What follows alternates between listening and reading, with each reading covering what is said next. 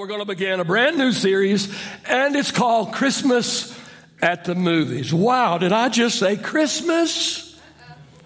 Wow, can we, can, can, it, can it already be December? How in the world did that, that happen? And, and yes, Christmas and what it represents deserves an entire month of focus. Would you agree? Well, today's movie that we're going to focus on is How the Grinch Stole Christmas. Now, I've got a confession to make this morning, and that is before we decided to do this series, I had never watched this movie. And, and, and let me tell you that I was a little bit grinchy about having to watch it because I'm not a big fan uh, uh, of animation. So I was a little bit grinchy about having, I better watch this so I'll know a little bit about the movie if I'm going to, you know, use some of that in the message. But I will uh, uh, say that it was actually a pretty good movie. It really was.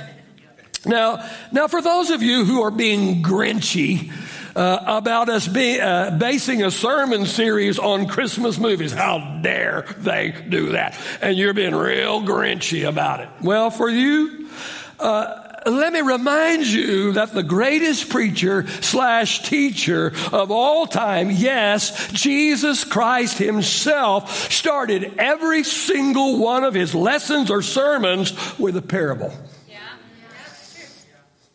And what is a parable? It's a fabricated story. A made up story with the purpose of illustrating a point. And that's how Jesus preached, and that's how Jesus taught. And so we're in good company this morning, so just take a chill pill, please. Mark chapter 4 verse 34 tells us, it says, in fact, in his public ministry, Jesus never taught without using parables. But afterwards, when he was alone with his disciples, he explained everything to them. Jesus was a master storyteller. Well, I want us to begin today by reading the Christmas story. How many thinks that's a good idea? So let's look at Luke chapter 2 and begin reading with verse number 1. It says that it came to pass in those days that a decree went out from Caesar Augustus that all the world should be registered. This census first took place while Quirinius was governing Syria. So all went to be registered, everyone to his own city. Joseph also went up from Galilee out of the city of Nazareth into Judea to the city of David, which is called Bethlehem, because he was of the house and lineage of David, to be registered with Mary, his betrothed wife, who was with child. And so it was that while they were there, the days were completed for her to be delivered. And she brought forth her firstborn son and wrapped him in swaddling cloths and laid him in a manger because there was no room for them in the inn. Now there were in the same country shepherds living out in the fields, keeping watch over their flocks by night. And behold, an angel of the Lord stood before them, and the glory of the Lord shone around them, and they were greatly afraid. Then the angel said to them, Do not be afraid, for behold, I bring you good tidings of great joy, which will be to all people. For there is born to you this day in the city of David a Savior, who is Christ the Lord. And this will be the sign to you. You will find a babe wrapped in swaddling clothes and lying in a manger. And suddenly there was with the angel a multitude of the heavenly host praising God and saying, Glory to God in the highest, and on earth peace, goodwill toward men. Look at verse number 10 again this morning. Then the angel said to them, Do not be afraid, for behold, I bring you good tidings of great joy, which will be to all people. Wow, listen, this is what this is what Christmas should be all about. Good tidings of great joy. The birth of Jesus, our Savior, brought, brought much joy into the world. And listen, friend, if Jesus is our Savior, then we, we should be joy filled saints. And yet, if I were totally honest with you this morning, it's not the case with far too many. In fact, some are Grinches. Now, the definition of this word Grinch is a person who is mean spirited. Some synonyms of this word are killjoy, drag, party pooper, wet blanket, pessimist, sourpuss, fuddy duddy.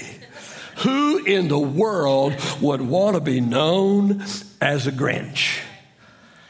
A Grinch, friend, would be a liability to Christianity and certainly not an asset. Some attributes of a Grinch are they hate what others love. They love to rain on other people's parade. They can see the worst in the best. They're not happy, so they don't want anyone else to be happy. They criticize and complain about everything. Do you know any Grinches? Have you ever been Grinchy? Well, today I'm going to ask, and then I'm going to endeavor to answer three questions about our subject today. And the first question I have is this, and that is what could cause someone to become a Grinch? What could cause it? Here's what I've learned from my few years of living, and that is there's a reason for everything. That's true. That's true. There's a reason for everything. Now, we may or may not know what that particular reason is. We may or may not understand. We may or may not agree with the reason, but there is a reason. Things don't just happen. And people don't just re, uh, don't just act and react without a reason. Now, they may not be acting or reacting correctly or properly or in a healthy manner, but, but there is, there is a reason, there is a cause behind their actions. And friend, it will help you to not be so judgmental and pharisaical if you will learn the fact that there's a reason why they're acting that way. There's a reason why they are responding like that. We may not know what it is, but there's a reason for it. Because everyone has a story. Everybody's got a story, and there are parts to everyone's story that other people simply do not know about. And listen, if we knew the whole story, we might have a different opinion. And we might understand. My first question is what, what, what could cause someone to become a Grinch? And listen, listen, if a person is a Grinch about Christmas, they're probably a Grinch about other things too, because the truth of the matter is Grinches tend to be, they tend to be Grinchy, right? So let me, let me suggest three causes this morning. Perhaps it's one of these three causes why someone becomes a Grinch. First of all, it might be their past. Might be their past. I, don't know, perhaps this time of the year triggers some negative emotions from your past. See, not everyone experiences a Merry Christmas and a Happy New Year.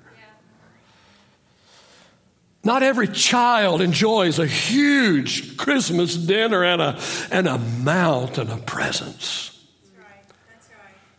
Not every child experiences the so called perfect American family with, with two loving parents and some congenial siblings. I don't know, perhaps, maybe as a child you felt, you felt cheated at Christmas time. You saw what everybody else was experiencing, but, but you were experiencing the exact opposite. See, a person's past can cause them to become grinchy. If you want to read about grinchy, grinchiness in the Bible, just, just read the story of the children of Israel. they, they found something to be grinchy about in their past, in their present, and even in their future. Just read Exodus chapters number five and number six, and, and in those chapters, and they'll just give you a glimpse of their Grinchiness. What could cause someone to become a Grinch? Well, well, how about pressure? Pressure. In 1 Kings chapter 19, we find God's lion hearted prophet, God's man of faith and power for the hour, God's prophet Elijah being a little bit grinchy. And what was the cause of it? Why, why was this man of God, why was this powerful prophet, why, what was the cause of his grinchiness? Pressure. See, he had just had a showdown on Mount Carmel against 850 of, of King Ahab's false prophets. One against 850. He'd also just had an intense prayer meeting where his faith and his alone stopped a three and a half year drought. And then he had also just received a, a life threatening email from Queen, the Queen herself. See, he just had too much too close together. Have you ever been there? Just too much, too close together. See, Americans today live in a pressure cooker environment.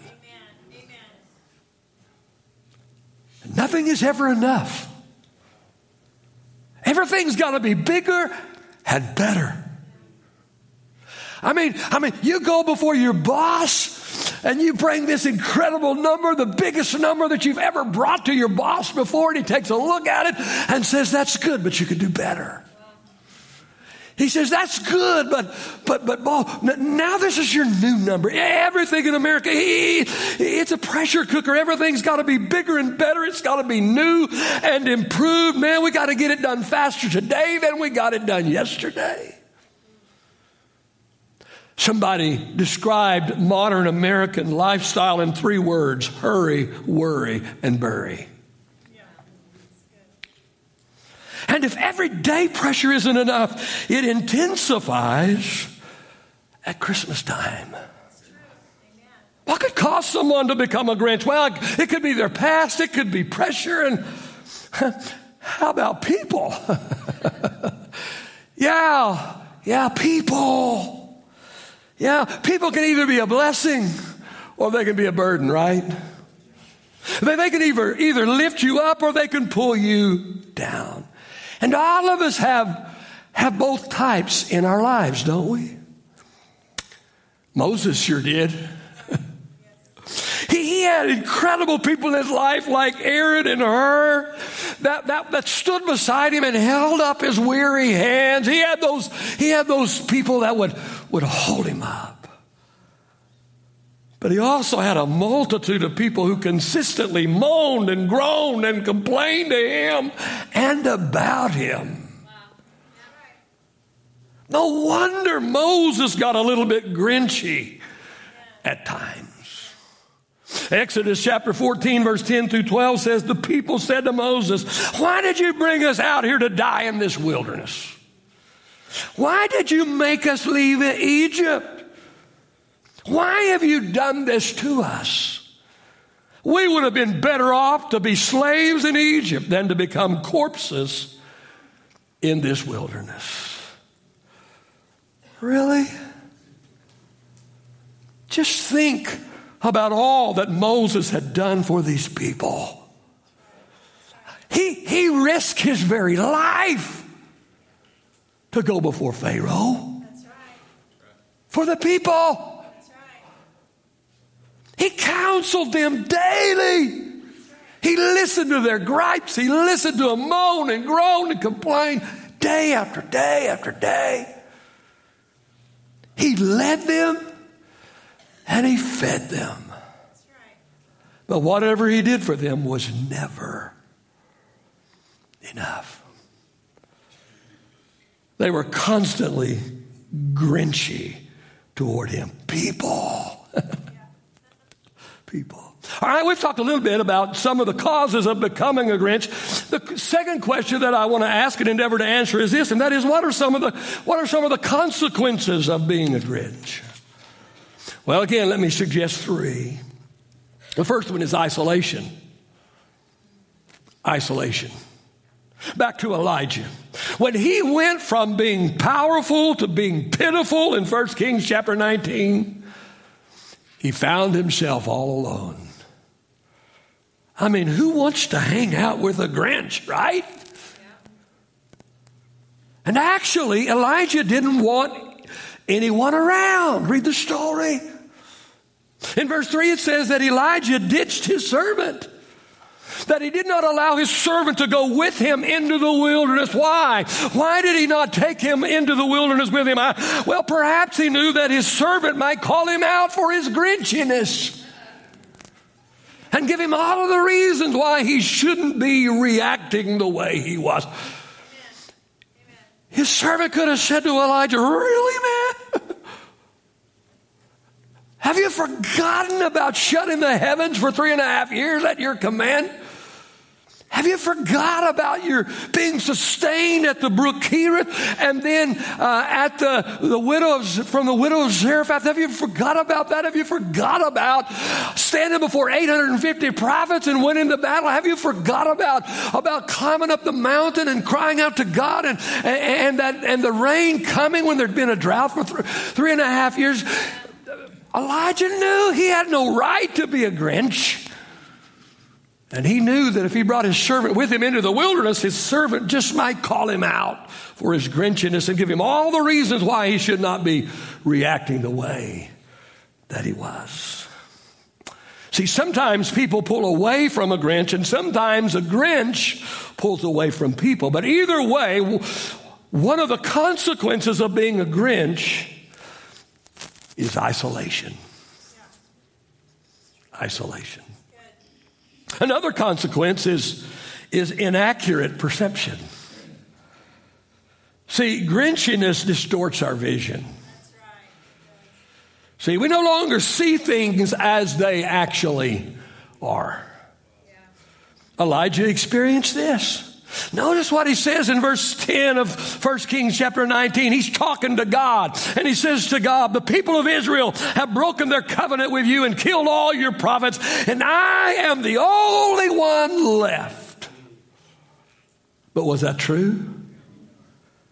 Was God's response to Elijah? We find that in verse number 18, where God said to Elijah in response, He says, Hey, hey, man, I have 7,000 in Israel that have not broken their covenant. They have not bowed their knee to Baal.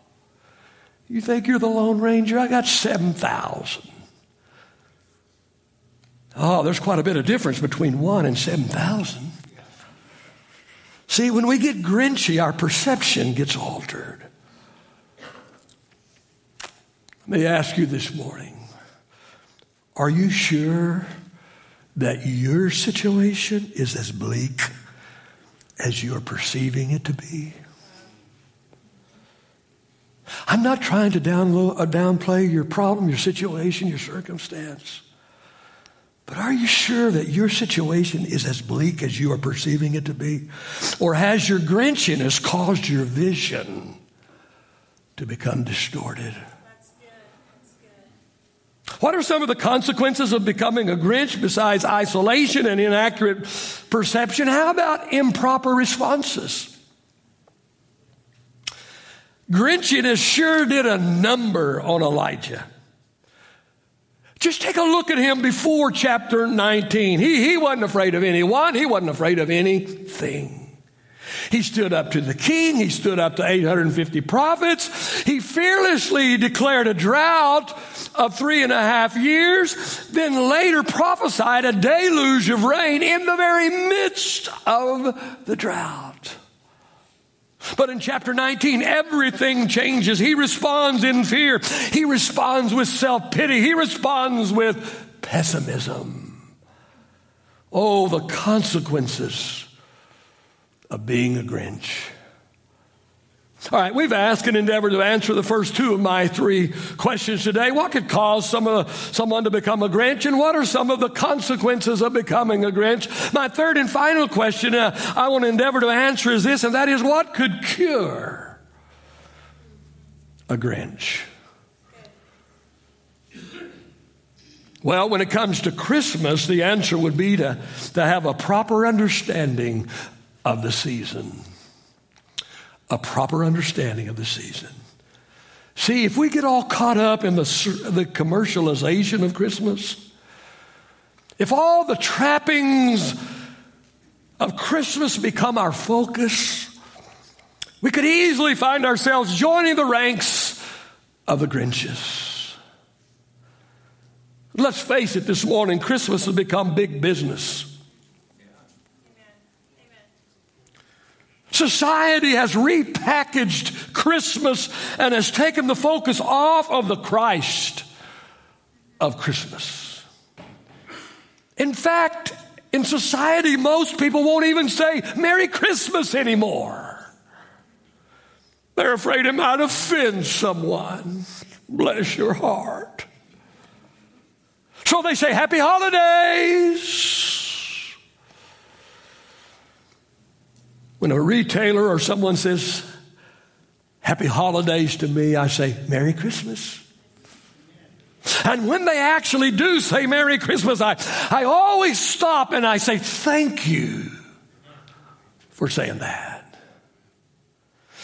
Oh, in order for us to cure our Grinchiness, especially concerning Christmas, we're going to need a proper understanding of the season. Hear me this morning. It's not about a holiday in holly.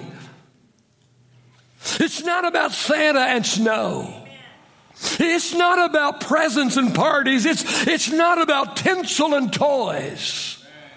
It's about the most important birth in the history of man. Matthew chapter 1 verse 20 and 21 says, an angel of the Lord appeared to Joseph in a dream and said, do not be afraid to take Mary as your wife, for that which is conceived in her is of the Holy Spirit, and she will bring forth a son, and you will call his name Jesus, for he will save his people from their sins. May we never forget that Jesus, you'll hear it a million times, Jesus is the reason for the season.